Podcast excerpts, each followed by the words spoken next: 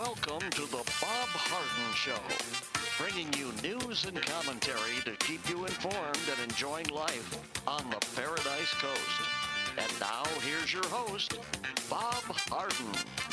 Good morning. Thanks so much for joining us here on the show. It's brought to you in part by the good folks at Johnson's Air Conditioning. Johnson's Air Conditioning is Naples' longest established air conditioning company. They do great work. I hope you'll give them a call. Check out the website, johnsonsairconditioning.com.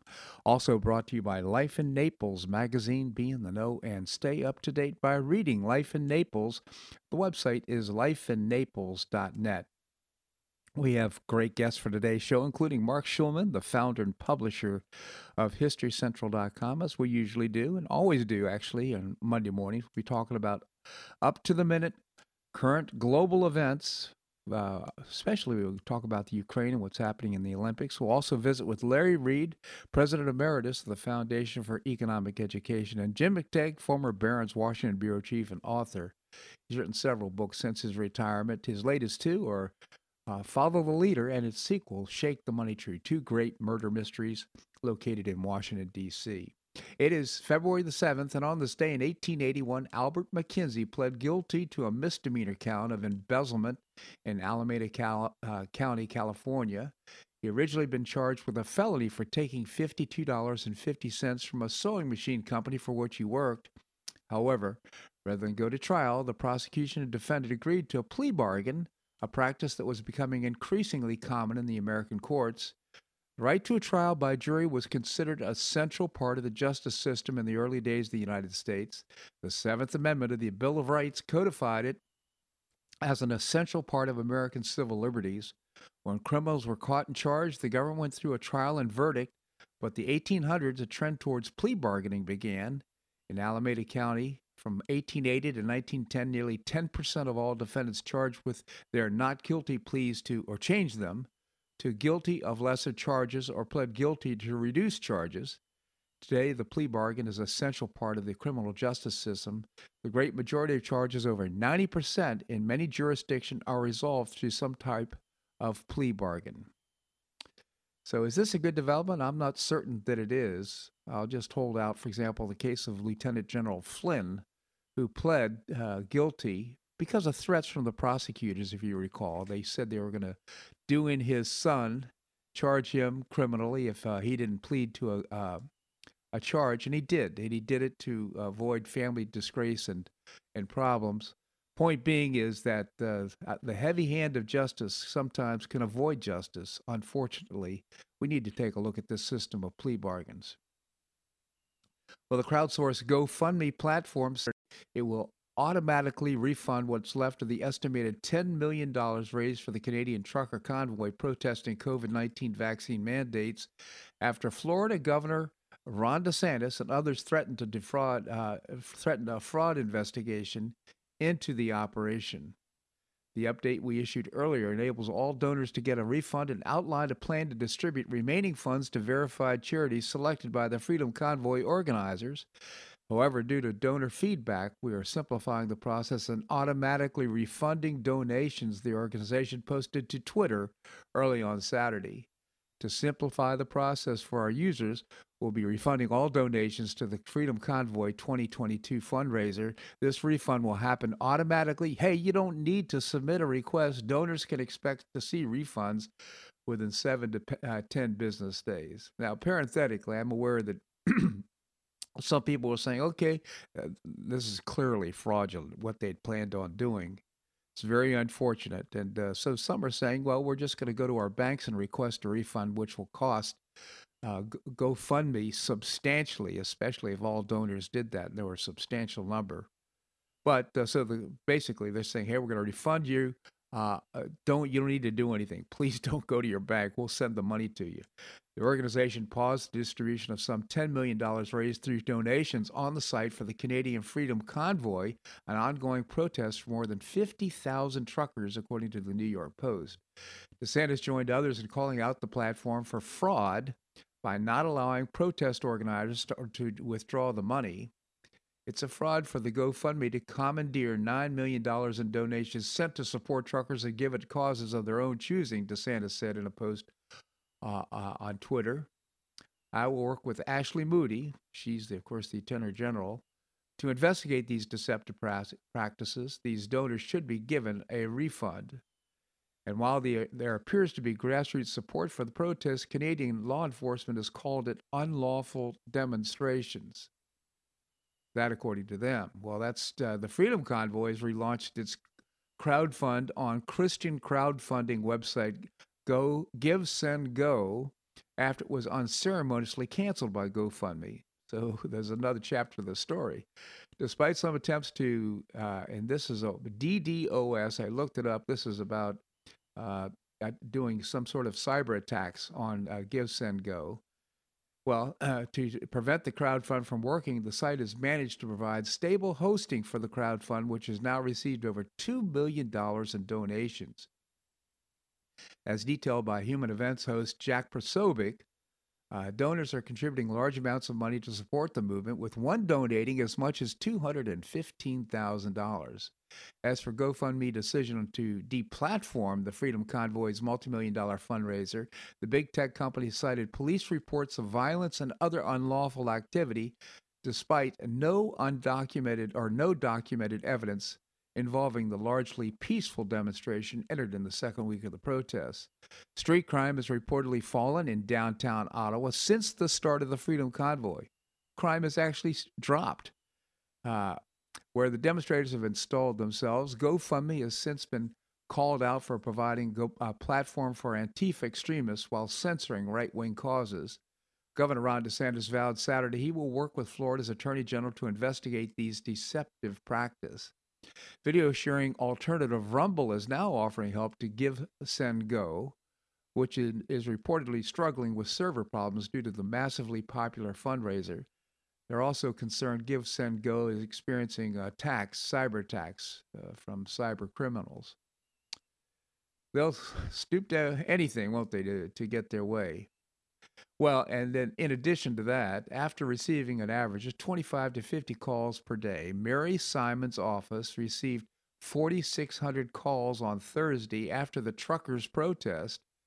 In the wake of the tr- truckers' uh, convoy, Canadians have been pe- peppering the uh, Governor General's Mary Simon's office with calls to dissolve our federal government, to remove Prime Minister Justin Trudeau from office, and Canada vote voted no confidence as a motion that the legislature approves, disapproves, and no longer consents to the governing prime minister and the incumbent cabinet.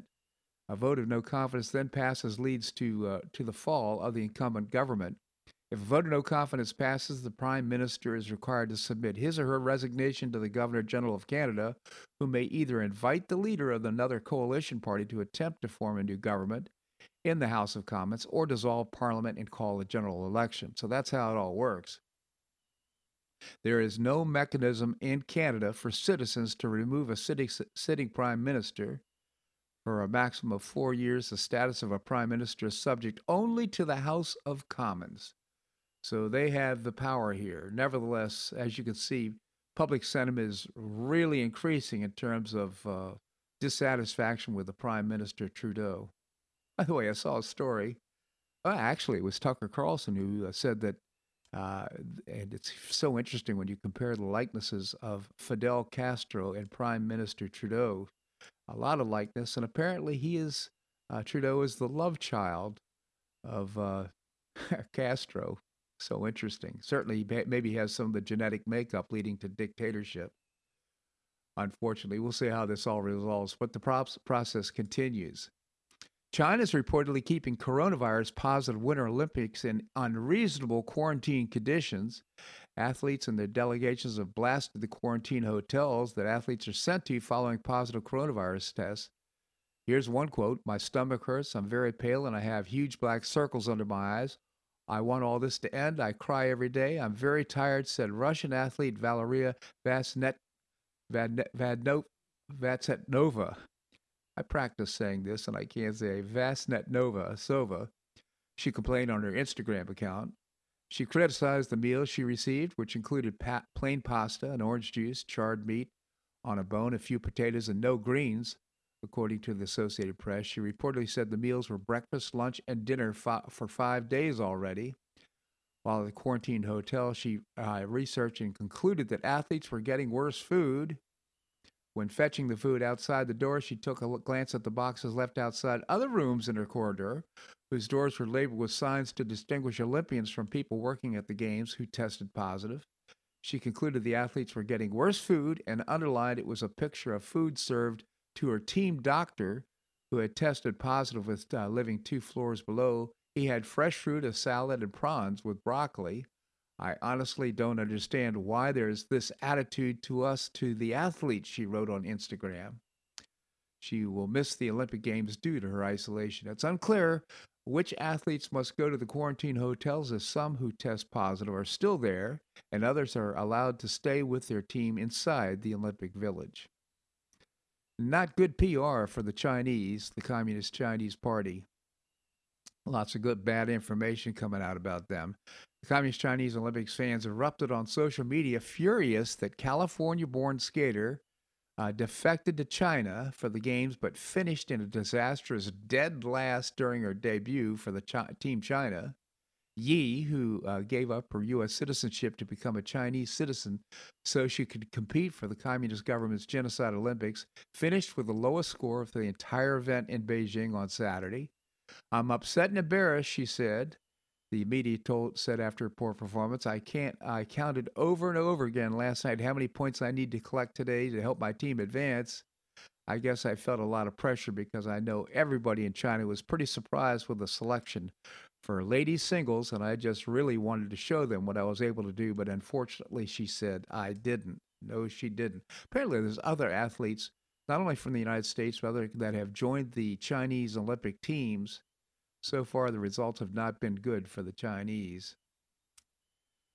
I found this story. This is so fascinating, but uh, researchers at the Massachusetts Institute of Technology have created a new material that is strong as steel and as light as plastic. Can you imagine? According to the USA Today, the new material, a type of plastic, has twice the strength of steel, two times the strength of steel, while being only one sixth in density we don't usually think of plastics as being something you can use to support a building, but with this material, you can enable new things. Michael Strano, the Carbon P. Dubbs professor of chemical engineering at MIT and author of the study responsible for the material, said that's just amazing results, if you can imagine that. Stronger than steel and six times lighter. Can you imagine the impact that could have on uh, aeronautics, on building, high rises, it's just amazing.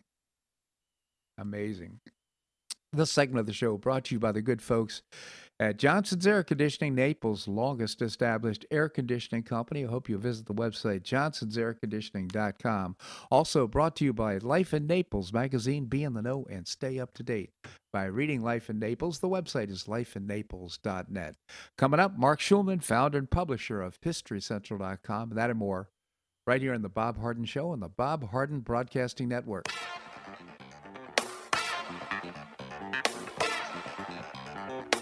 Stay tuned for more of The Bob Harden Show here on the Bob Harden Broadcasting Network.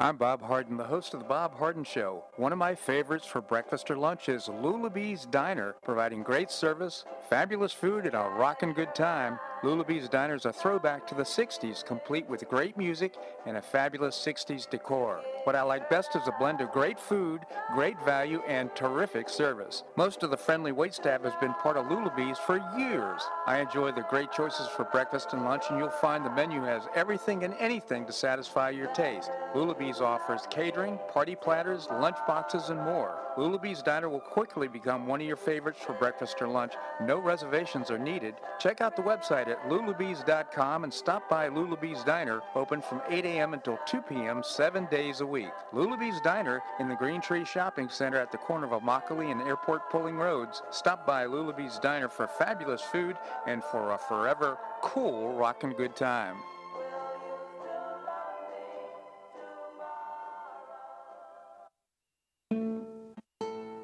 Higher Senior Resources at the Golden Gate Senior Center goes a long way towards keeping seniors connected in the community and with each other. Serving all of Collier County, The Senior Center provides comprehensive information regarding resources and services that affect the quality of life of older adults and their caregivers, empowering seniors to maintain independent and meaningful lives. Programs are offered free of charge in a safe, welcoming space and focus on fellowship, enrichment and wellness, continuing education, and meeting basic needs through offerings such as daily hot lunch, health screenings, and counseling services. So, whether you're looking for referrals to services or a vibrant place to make friends, enjoy community support, or learn something new, Collier Senior Resources at the Golden Gate Senior Center is your Collier Senior Center. To learn more about programs and services, please visit collierseniorresources.org. That's collierseniorresources.org or call the Senior Center directly at 239 252 4534. That's 252 3534.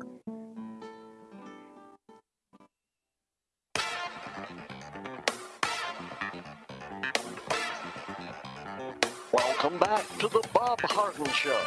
And now here's your host, Bob Harden. Thanks so much for joining us here on the show. It's brought to you in part by the Foundation for Government Accountability among other things, providing policies and programs to get able bodied folks off of welfare and back to work. You can find out more by visiting the very robust website, thefga.org.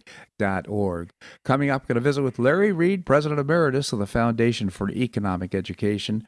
Right now, we have with us Marc Schulman. Marc is an author, He's written several books, mainly about past presidents. He's also the founder and publisher of very robust multimedia website. It's called historycentral.com. I hope you check it out. It's great for kids of all ages. HistoryCentral.com. Marc, thank you so much for joining us here on the show. My pleasure. Hold thank you, Marc. Sorry. So, I can hear you got the multimedia thing going right there. so, Marc, uh, let's start off with what's happening in the Olympics. This has not certainly hasn't been a good PR experience for the for the uh, for the Olympics. The Chinese, so, for the no, Chinese. The Olympics mostly. I mean, listen, the uh, Olympic Committee. I mean, it's absurd. This is the fact that they they had the Summer Olympics in China uh, only a short while ago. Now the Winter Olympics there. Clearly, Olympics should not be taking place there. Certainly not not so often. And um, you know, the Olympic Committee really needs to stop putting the Olympics in places where everyone's going to feel comfortable and safe at. Um, you know, they're doing, a, I guess, a good job in terms of uh, in terms of COVID. I mean, China has this COVID zero policy, and um, they're the only people in the world who are doing it. And the question is, can they keep this up for for how long they can keep it up? But the other areas, you know, we've seen cases where uh, people have tried to criticize the Chinese, and of course they're, they're, they're shut down immediately. Um, it's a very problematic situation. You have a, you know, they also there are clear reports that the uh, the app that everyone has to use um, during the Olympics is also bugged, and so they can hear everything and you do on your phones and everything else because of that. You talk to to journalists; they have um, burn computers and burn phones they're using. Yeah. So this is not the way you should be going to an Olympics. Let's put it that way. Well, and plus they have isolation isolation of uh, quarantine of athletes who've uh, tested positive, and it turns out the reports are coming in that they're in just disastrous situation there. The food is uh, unacceptable. The conditions are unacceptable, and of course that's all getting out on world news as well. Right. No, absolutely. I mean, uh, you know, they're being served by robots. I mean, some, something to be said for that, but we're probably a little bit early for all of that. Let's yeah. put it that way. So, is this is uh, it's been curious to me. Uh, you're saying there you have the zero case policy, but is there perhaps a new strain that's out in China uh, that's affecting the Olympics? Not that we know of. Um, you know, it's really just a question of that they're trying to keep the Olympic the Olympiads completely outside of their own population, so as not to in, infect Chinese population at all, because people are coming from all over the world and bringing mostly Omicron. Uh-huh. Um, we don't know. There are rumors. That, you know, the problem is we just don't know so much about what's going on in China these days, on so many different levels. You know, it's almost back to the days of communist China when it was uh, uh, you know, uh, totally impenetrable and businessmen didn't go. But now people haven't gone there now for two years. They've been closed to foreign visitors almost completely. Yeah, it's so and, interesting. Um, and this is a period where quite clearly uh, Xi and the Chinese Communist um, Party have used COVID to really um, strengthen their own hold on power. power. You know, I just really, Marc, I, I worry about our athletes getting home safely, quite frankly. I just, uh, there's, to your point, though, just a lot of concerns about what's going on over there. And, uh, you know, I hope they, if they, all's well that ends well, I hope they get home safely and without disease. Yeah, then I'm yeah, I'm less worried about that per se. I'm just, you know, generally speaking, it's just a terrible place to be at the moment. Yeah. A terrible place to have Olympics. Yeah. I mean, the the, the Japanese were careful too, don't forget, but not to this level, obviously. Yeah. And um, you know, they meet planes with hazmat suits on. You know, I can't imagine arriving somewhere and people are all greeting you with hazmat suits. Doesn't yeah. exactly fill you with a sense of, you know, ah, yeah. so nice to be here. Yeah. Um, yeah, and well, and unfortunately, the uh, uh, just on another note, uh, there's the number of countries that are participating. The limits is uh, reduced drastically. I think there's now only 70 countries that are participating, and furthermore, the uh, viewership on t- television is way down. So I'm sure that's kind of a financial disaster as well. Right. Well, you know, part of the reason, of course, is the time difference. We've always seen that the Olympics that take place in hours that Americans can't watch anything close to in prime time. Yeah. Uh, viewership, viewership goes way down. And the other part is people people are tired. We just had the Summer Olympics. The Winter Olympics never get quite the viewership. Yeah. I mean, let's be honest. All of us, everybody swims. Everyone does a lot of the things that in the Summer Olympics we all do. No, not not not to any sort of Olympic level, but but the um, Winter Olympics, maybe a lot of us might ski, but that's about it. Yeah, Marc. You know, I think I, I think a lot of people are are, and I'll include myself in this, are just have a disdain for the communist Chinese. Uh, uh, communist Chinese party, and uh, quite frankly, uh, just like I didn't want to watch professional football for quite a while, I, I frankly am a little bit turned off by the Olympics. I think the rheostat's been turned down by the American people as a result. Oh, absolutely. There's no question. Look, the the level of concern about China at this point in the United States and the rest of the world is very high. Yeah. So, yes, it absolutely has an impact. There's no question about it. On the other hand, let's keep in mind that you're often watching to cheer uh, Team USA. Right. So let's not let's not forget that part of it. Yes, you, you know, you may have had your own opinion about the NFL and all those sort of things, but but those were all of them. Here you have you know, Team USA, you know, competing. Yeah. And we should cheer them on. Yeah, good point. Good point. So let's move to uh, the Ukraine and the dust up that's going on over there. Kind of confusing, uh, confusing things and messages coming out about uh, Ukraine. What are your thoughts? Well, I have a couple of thoughts. Um, first of all, I don't expect anything that will happen until after the uh, Olympics are over. Mm-hmm. Um, Putin needs Xi as a friend, and Xi would not appreciate whatever coverage the Olympics getting disappearing because Putin decides to invade Ukraine. Um, I frankly think he's going to do it. Um, he's going to figure um, that for all the pain it's going to suffer, he'll have Ukraine, and that's what he really wants. Mm-hmm. And no one's going to write up in history about the fact that the the Russian people had a difficult couple of years because of sanctions. They'll rank up the fact that uh, Russia has reunited uh, its former part uh, of Ukraine. Of course, it may not be that easy, and there may be guerrilla warfare, and there are all sorts of possibilities. Yeah. Um, I find it interesting that the far right and the far left in the United States both agree with each other relating to Ukraine. Yeah. Both calling for the United States not to do things that worsen the situation. Um, I think Ilhan Omar said, uh, you know, don't send arms because you're going to militarize Ukraine and don't do sanctions because it hurts the people. Um, and Ben and Jerry's did something similar, and then you have Tucker Carlson and some others on the other side saying more or less the same thing, which is really kind of disturbing that that the, the far right and the far left seems to agree on this topic. Um, yeah. So, and then Milley, uh, uh his statement was that he expects to have, within 72 hours, war in the Ukraine with a loss of 40,000 people, Uh, uh, and uh, Russians and uh, loss of Ukraine troops. So it seems to me that maybe that would be part of the military establishment trying to stir things up, and perhaps there's people on the far right and left who are trying to settle things down. The president of the Ukraine basically is saying, "Hey, there's nothing here." No, he's not really saying this thing here. He said, let's not talk so much about war because it's hurting our economy. Ah, He's not saying there's nothing here. No, no one is saying there's nothing here. The Russians keep on pouring more troops into the border. Um, more and more divisions are moving into place. So there's clearly something here. There's no reason for them to do this. Uh, is Putin trying to get some sort of concessions that he won't normally get?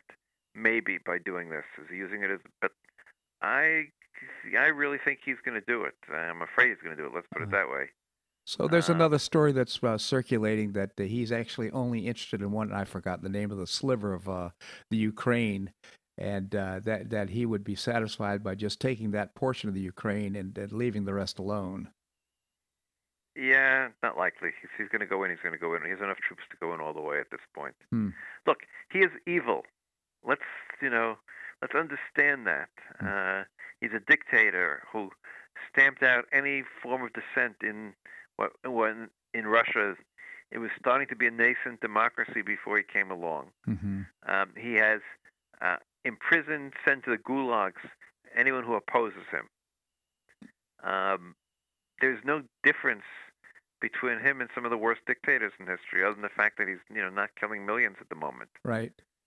Um, What do you so- make of what do you make of the fact that uh, Russian Pro- President Vladimir Putin and uh, Xi, Xi Jinping uh, had a joint statement, issued a joint statement prior to the Olympics? I think it was on Friday, maybe ahead of the opening yeah, absolutely, because they are two you know two peas in a pod, so to speak. hmm Both of them are dictators.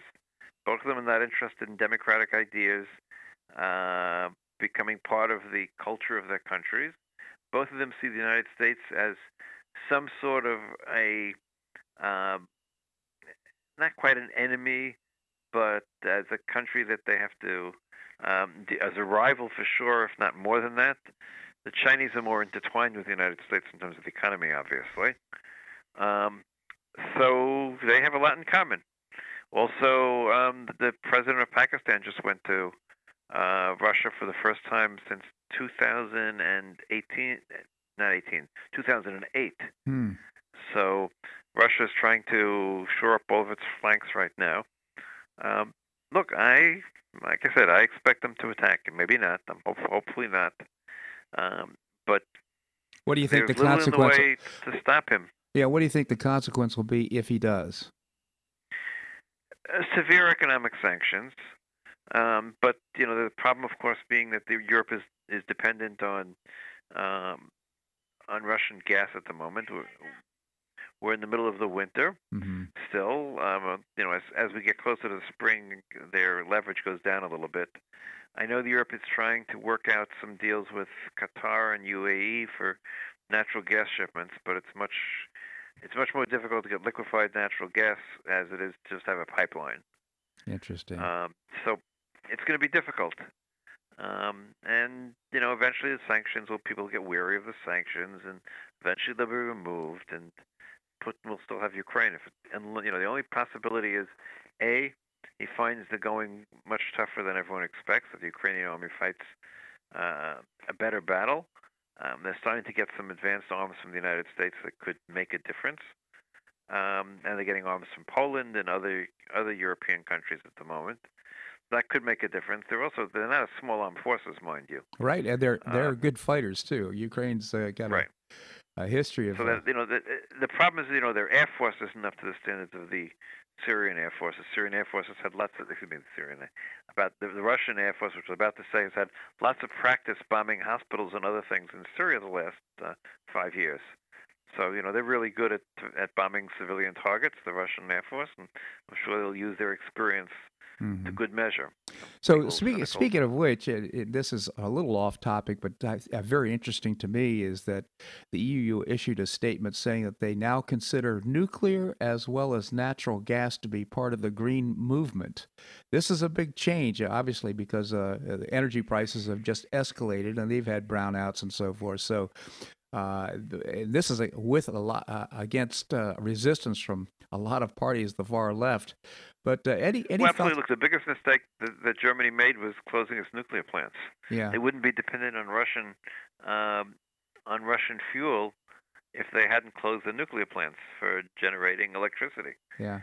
Uh, so yes, uh, listen. The, the only solution in the short term to the issue of uh, however you want to define the causes of global uh, global warming, but carbon emissions and everything else related to that is nuclear power. Yeah. Because everything else just is going to take too long. It's not, you know, it doesn't work at night. Uh, there may eventually be solutions, mind you. How about natural gas? Is a, is a, proven technology that works. Yeah. How about natural and, gas? Um, hmm? How about natural gas, Mark? Natural gas is limited, and there is also emissions from natural gas. Nuclear is the cleanest energy there is, uh, without a doubt. Yeah. Look, there have been um, three cases of nuclear um, accidents in the world since the 1950s. We had the, the biggest and greatest one being Chernobyl, which was an outdated plant, poor design, Russian design. Russian design's nuclear plants never been very good, and that, of course, was a catastrophic meltdown. We had Three Mile Island, which was really very minimal. Um, no loss of life, uh, no real radioact- radiation um, escaped. And then, of course, we have uh, Fukushima, which was because of the um, earthquake and the t- tsunami and everything that's related to that. Um, that was the only one where a relatively modern plant we saw what could happen. Right. And so but again, that plant was also 25 years old, 30 years built, built on a, on on the first generation of technologies. Yeah. We have newer and better technologies, and I look at a different position. I look at the U.S. Navy. The U.S. Navy, since the Nautilus that was launched, I think in 1954, if I'm not mistaken, has been running its submarine fleet all with nuclear reactors, as well as all of its uh, aircraft carriers. We currently, I think, have 11 active carriers, and of course, two or three have already nuclear carriers have already been mothballed. Um, so the reality is they they've gone all those years and there hasn't one accident yep. in the U.S. Navy. Yep. Amazing. So yeah, thanks for that update. Uh, so definitely you're a proponent of uh, nuclear, and I think I very I, much so. I, I, agree with that hundred percent. Moving to another topic, uh, ISIS apparently has had a, a, recent attack. Maybe you can tell us about it. Well, it's more importantly what the United States has done. Uh-huh. We went in and killed the leader, the new newest leader of ISIS, in what seems to be a near perfect um, commando raid in northwest Syria, I guess it is, near the Turkish Turkish controlled area. Um, U.S. commandos went in, surrounded the house. He blew himself up, unfortunately, and killed his family with him. Um, but we took him off the board. And, uh, an action where no U.S. troops were killed or I don't think wounded, um, and where they went in the ground. In other words, it wasn't a drone strike that might have killed all sorts of innocents. U.S. troops went in on the ground, successfully carried out the mission, um, and another head of ISIS, you know, third in a row, is basically um, been killed by the United States. Yeah, that's good. Good um, news indeed. So Yep, definitely. Something to celebrate. ISIS is still there. Yep. You know, they're going to keep on. They may not have a physical state, but they're still there. They're still causing difficulties. We saw what happened about two weeks ago, which was probably the reason we took we had the raid was when they um, took over the prison and freed their prisoners, and it took a combined effort of um, the Kurds and the, both in Syria and Iraq to recapture the prison and and uh, take care of that location. But ISIS is very much alive. Yeah.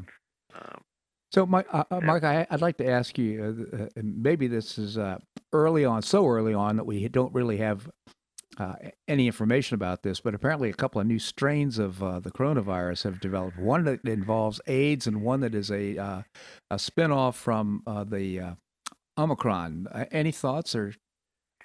Well, look, the problem is these things keep on coming, right? Mm-hmm. Um, and some are going to be some are going to be worse and some are going to be better. Um, until the whole world is vaccinated and a, and a better vaccine, let's put it that way. I mean, this vaccine is very very good, but it obviously has a limited shelf life. Um, until that happens, these these strains keep on coming, and look, the U.S. has a death rate of 2,500 a day at this point. Mm-hmm. The, the cases are starting to drop rapidly, but the deaths are always a a lagging indicator. Uh, when we think about it, 900,000 Americans have died from, from COVID in the last two years. In the world, I think we're at about 4 million people. Um, so we have to be vigilant of, of additional strains. We need to figure out a way. You know, it's like, you know, there's the saying we have to live with it, and um, and that's very true. But we also have to find a way of um, early warnings, and you know, God forbid we should have a strain that is as um, transmittable as Omicron and as um, lethal as Delta. Mm-hmm.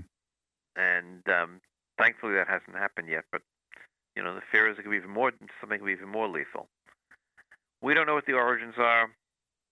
Um, it's one of the big mysteries. Maybe someday we'll know. Was it in a lab? Was it a bat? We don't know. Yeah. Um, Well, not to extend that conversation, before I let you go, I do want to ask. Today is the anniversary of the develop of the start of the EU in 1992, the European Union, and I just wanted to get your thoughts on where we stand today in the EU and uh, its progress or lack thereof. Well, okay, so let's keep in mind the fact that the EU is built on top of what was used to be called the common market. And that was created in the 50s as a means of economic development in Europe. Mm-hmm. And it was tremendously successful. Um, it was primarily amongst all those countries that received uh, U.S. Marshall aid, the Marshall Plan, going back in history. I actually just wrote that up again for our, my World History Timeline of Europe and we go back and see the state of Europe in 1946, 47, and the fear of communism, and literally cold winters, um, freezing winters. People were beginning to starve. As um, one American official said, people in the cities of Europe are slowly starving. Then came the Marshall Plan, mm-hmm. uh, $14 billion, which today is something like $200 billion in today's dollars, given um, to Europe. To Europe uh, no strings attached, and it was able to pull Europe out of the poverty and the hunger of the end of World War II, post World War II, and start rebuilding the European economies. But they created a common market so that trading could be easy between the different countries. You don't have tariffs, all of those things. That evolved into into what's called the European Union.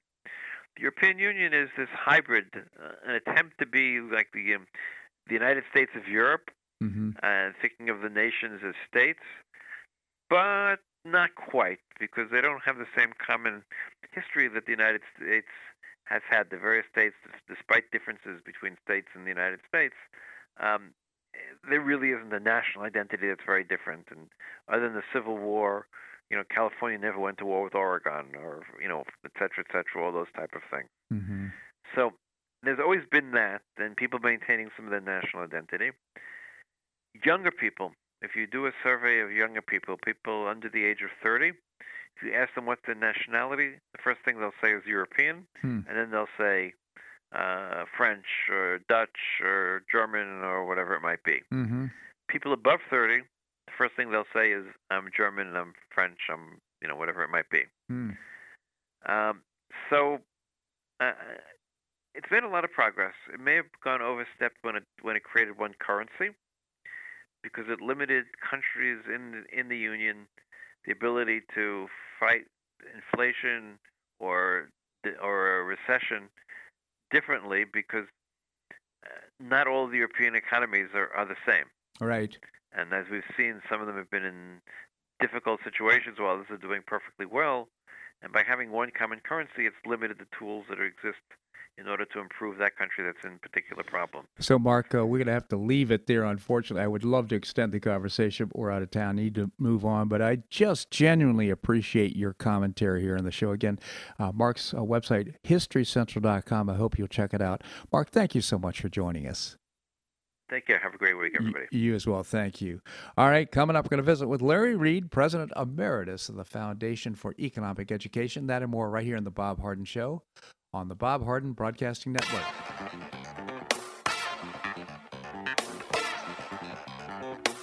Stay tuned for more of the Bob Harden Show here on the Bob Harden Broadcasting Network.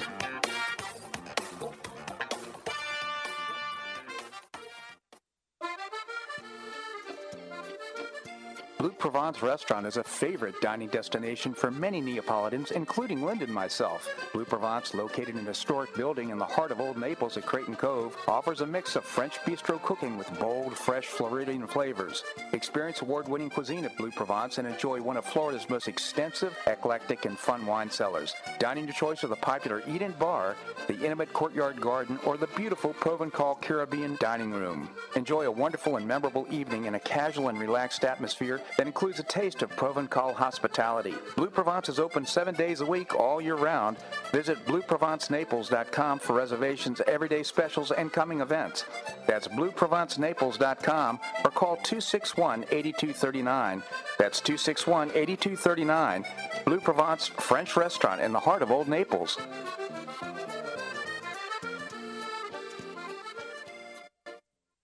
Do you have questions about your retirement?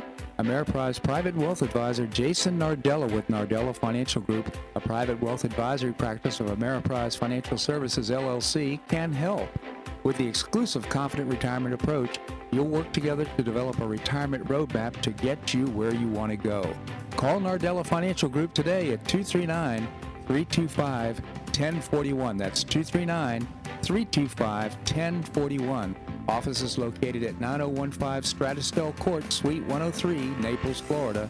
The Confident Retirement Approach is not a guarantee of future financial results. Investment advisory products and services are made available through Ameriprise Financial Services, LLC, a registered investment advisor.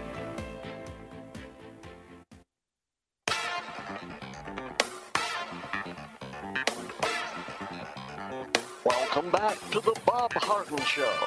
And now here's your host, Bob Harden. Thanks so much for joining us here on the show. It's brought to you in part by Gulf Shore Playhouse, bringing you professional New York style theater at its very best. And you can find out more, especially about the new 44,000 square foot uh, performing arts center being built in downtown Naples. You go to gulfshoreplayhouse.org. Coming up, we're going to visit with Jim McTague, former Barron's Washington Bureau Chief. Right now, we have with us Larry Reed. Larry is the President Emeritus of the Foundation for Economic Education. Larry, thank you so much for joining us. Always a pleasure, Bob. Thank you. Thank you, Larry. Tell us about the Foundation for Economic Education. Okay. We're an educational foundation headquartered in Atlanta, Georgia. Our focus is on young people of high school and college age and we inspire and educate them in ideas of individual liberty, free markets, private property, and personal character. And we do that through uh, online uh, events such as lectures and web- webinars, our uh, very robust website at fee.org, and also uh, through in person events all over the country and sometimes uh, abroad. You know, I think we have a dearth of economic education in our country, especially in our public schools. And if you know somebody at high school or college age, I certainly hope you'll uh, introduce them to FEE.org, great organization and uh, providing great tools for young people to understand uh, how to navigate uh, their lives economically. So, Larry, you wrote a column. Uh, count on Ukraine to fight Russia, and you certainly have some uh, background in this. Maybe you could tell us about it. Okay. I have been to Ukraine. In fact, I participated in a demonstration in Kiev way back in 1991. Hmm. It was a demonstration of the so called Rukh organization, which was uh, demanding independence from the Soviet Union. And that, of course, happened just a few months later in December of 1991. And for the first time uh, in 100 years, Ukraine was uh, free of um, Russian domination. Now uh, we're back to the point where it seems at any moment uh, Vladimir Putin could invade. He certainly has the troops and the equipment mm-hmm. uh, massed along the border ready to do it. Um, my first thought is, you know, why can't these uh, characters who get themselves into positions of power ever learn the lesson of leaving people alone? I mean, Putin is claiming that there is some threat from NATO to Russia but anybody in his right mind, and certainly his uh, close advisors, ought to be telling him that NATO is not poised for an invasion of Russia. Right. Um, and the guy's got 11 or 12 time zones already. How much how much more land and air, uh, time zones uh, does he need? Right. Not only that, but the nuclear missiles and the protection that he has. I mean, the the threat that he has to other countries. So Uh, it, it, really is extraordinary. I, am wondering, though, and uh, you'd be a good source of information on this. Uh, Ukraine has, I'm going to cons- call it a more democratic government than, say, Russia, but my understanding is very corrupt. What are your thoughts? Well, it certainly was, I, I think, uh, more than it is today under President Zelensky. Uh, and since uh, about 2013 or 14, Ukraine has cleaned up its act. And that's largely because of the uh, uh, protests in the streets, the popular uprising that we saw less than a decade ago. Um, so, uh, you know, while it was thoroughly corrupt, it seems just a few years ago, I think things are better today. Hmm. And um, certainly, this government in Ukraine has more popular support than the previous uh, and very obviously corrupt one. Well, that's good to hear uh, and good to know. So, uh, your uh, column talks about the fact that uh, Ukraine will fight. Maybe you could give us a little background on why you think they'd be a, a, a, pretty difficult uh, task to, for the Russians to invade. Yeah. Well, the history in the last century or so uh, of Ukrainian Russian relations uh, really is uh, is pretty dismal. Uh, after the Bolshevik Revolution in 19, Lenin uh, effectively declared war on Ukraine and subjugated it, uh, killed thousands of, of, freedom fighters, and Ukraine was forcibly incorporated into the Soviet Union until it collapsed in 1991. It's been independent since. Mm-hmm. And uh, uh, when Putin moved on Crimea, Crimea and took that chunk of Ukraine and then some of the uh, southeastern areas as well, just uh, seven or eight years ago, uh, Ukraine has uh, beefed up its defenses. it has more reason than ever to resist Soviet or Russian oppression, I should say. And uh, right now, uh, there are 11 million firearms in uh, Ukrainian hands, and about 40% of them are owned privately.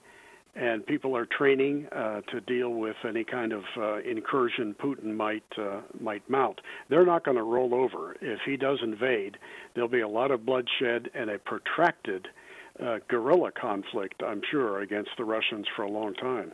You say 11 million uh, firearms uh, in a population of how many people? Uh, as I recall, it's in the neighborhood of 20 million. Uh huh. So uh, they, so we, you could probably say that most households have a firearm. They're they're protecting themselves. Yeah, I think so. Uh, uh, and uh, my guess is that in the recent weeks, uh, that figure probably has um, increased dramatically because uh, of all this tension. Yeah. Well, so interesting. And uh, out of curiosity, do you maintain relationships uh, with with folks in the Ukraine? Yes, I do. Yes, I have friends there, and I have done uh, some webinars uh, uh, for Ukrainians in the last couple of years.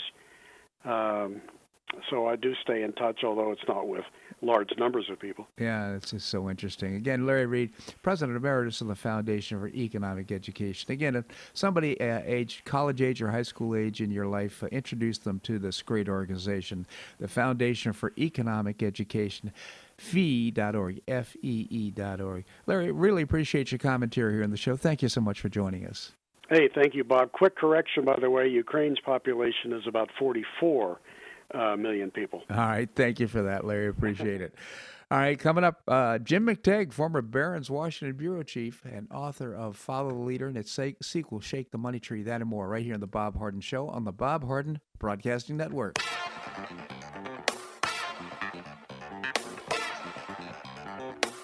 Stay tuned for more of the Bob Harden Show here on the Bob Harden Broadcasting Network.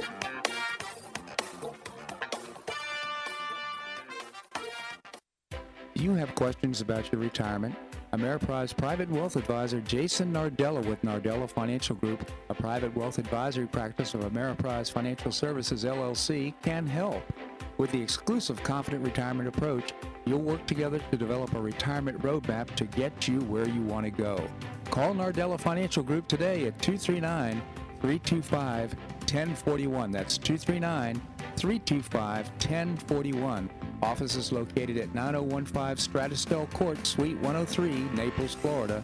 The Confident Retirement Approach is not a guarantee of future financial results. Investment advisory products and services are made available through Ameriprise Financial Services, LLC, a registered investment advisor.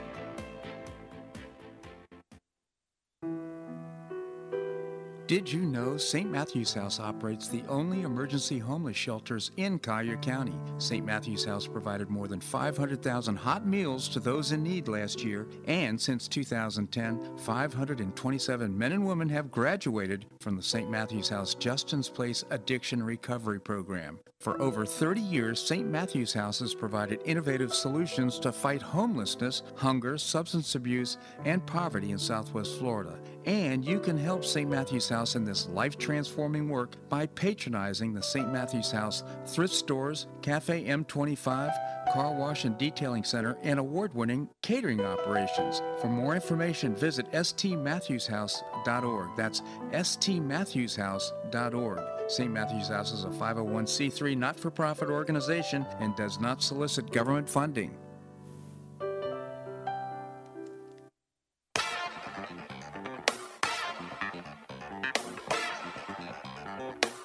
Back to the Bob Harden Show.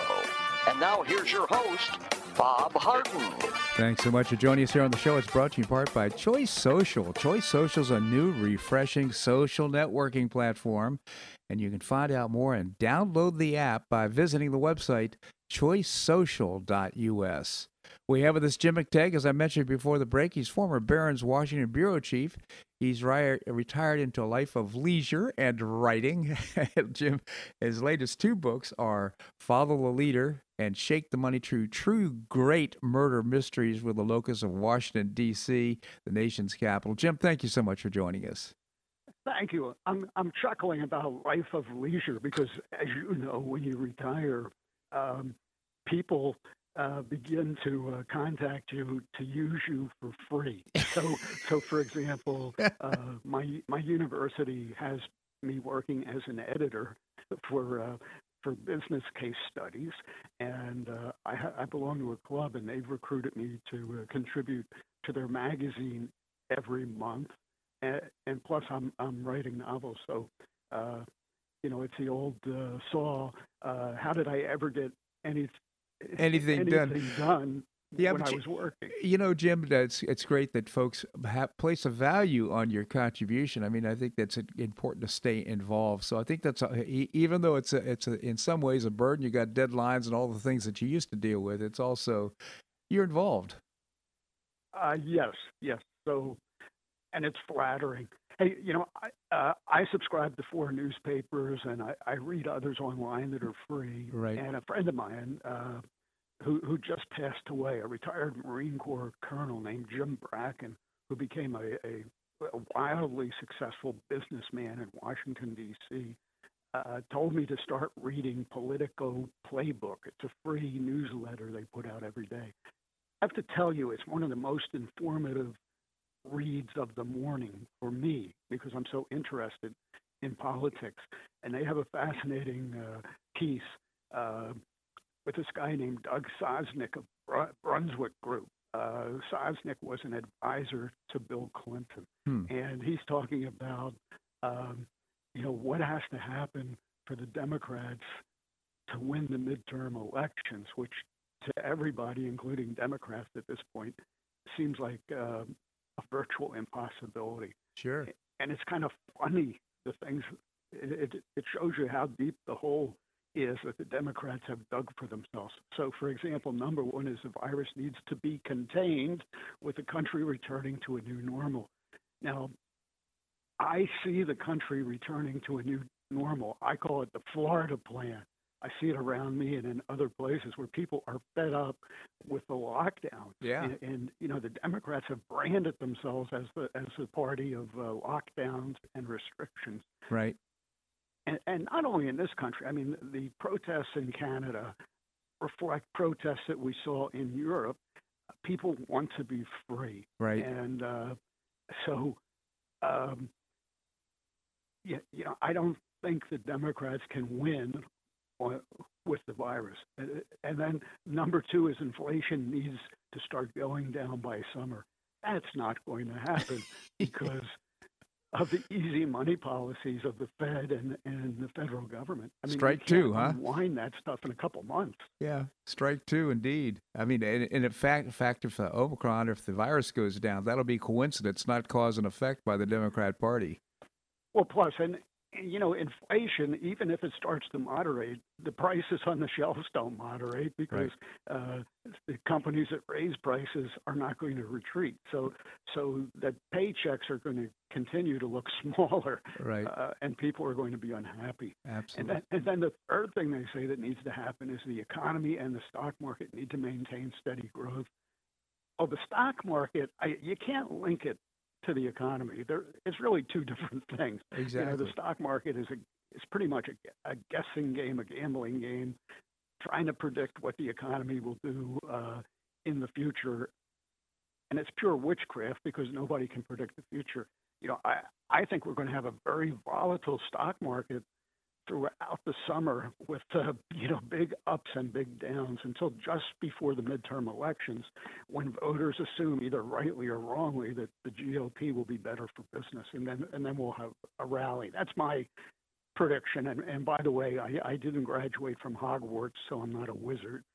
Um, but the um, you know for the for the Democrats to be banking on the stock market is a is a joke. And, and then uh, number four is the supply chain ret- needs to return to normal. Uh, that's not going to happen by summer. Mm-hmm. It's not going to happen by uh, election time. You know, that's going to take a couple years to iron out. And, and uh, number five is there is not a global crisis. Now, I happen to believe that the public right now is really underestimating the uh, dangers we're facing, especially in, in Ukraine. And I have no confidence at all in Biden. I mean, this is the man whose Afghanistan evacuation was an unmitigated disaster. Right. And to suspect that he can play chess with uh, Putin is uh, a stretch. Yeah. So, so you know, I fear that this uh, invasion of Ukraine could lead to a uh, much broader conflict you know, mistakes will be made. I mean, maybe the Russians will fly some jets over Poland by mistake and will shoot them down. You know, who knows what events will unfold. Uh, that's not going to happen either. and, well, and, and let, let, let, me let me add this, and this wasn't on your list, but it's one that I thought of, and frankly, somehow, some way, Biden's popularity will improve, and I don't think that's going to happen. Actually, I think actually it's going to get actually worse. Uh, just yep. to your point, you know, with the with the uh, Ukraine and everything's going on, it's just fraught with opportunities for him to screw up. Yeah, you're very prescient because number six on this list is his job approved high 40s, and to your point, not going to happen. and then seven is Republicans need to nominate unelectable general election candidates. Um, well, you know, it's the voters that pick the candidates, not the party. Now, here in Pennsylvania, we have two two carpetbaggers running who are just uh, awful. I mean, we have uh, Doctor Oz, right? Who I think who I think is a clown, right? He's pouring millions, and he he's uh, he lives in New Jersey. He's lived there for years, uh, but Pennsylvania has a, a weird law where people from out of state can come come in and run for senate. Uh, and and then there's a guy named David McCormick who who is probably more acceptable. He's a hedge fund executive, but he's lived in Connecticut for, for decades. Right. So for, for them to presume, I mean, I've just moved back to Pennsylvania in May, and I wouldn't presume to be able to represent the people here. I'm learning new things about my new neighbors every day, and it's a and after living inside the Beltway for 30 years, I'm in a different culture, and it's more reflective of the actual United States than inside the Beltway. Yeah, I must so, I must say, Jim. I mean, I found this conversation to be extremely reassuring because the things that you say that must happen in order to elect Democrats in the midterms just ain't going to happen. It, it, puts a smile on my face. Again, Jim McTague, former Barron's Washington bureau chief, and check out Follow the Leader and its sequel, Shake the Money Tree two great murder mysteries. Jim, I really appreciate your commentary here on the show. Thank you so much for joining us. Thanks, Bob. My pleasure indeed. Well, that's a wrap here in today's show. I hope you enjoyed it. Tomorrow we can visit with Kathleen Passidomo, our uh, state senator. We'll also visit with Boo Mortenson. Seton Motley is the founder of President of Less Government, and Linda Harden, my wife, will join us as well. Always appreciate her up to date commentary that she gleans mainly from social media. I always appreciate your comments on the show. You can send me an email at bobharden at hotmail.com. Bobharden at hotmail.com. I hope you make it a great day on the Paradise Coast or wherever you are. Namaste.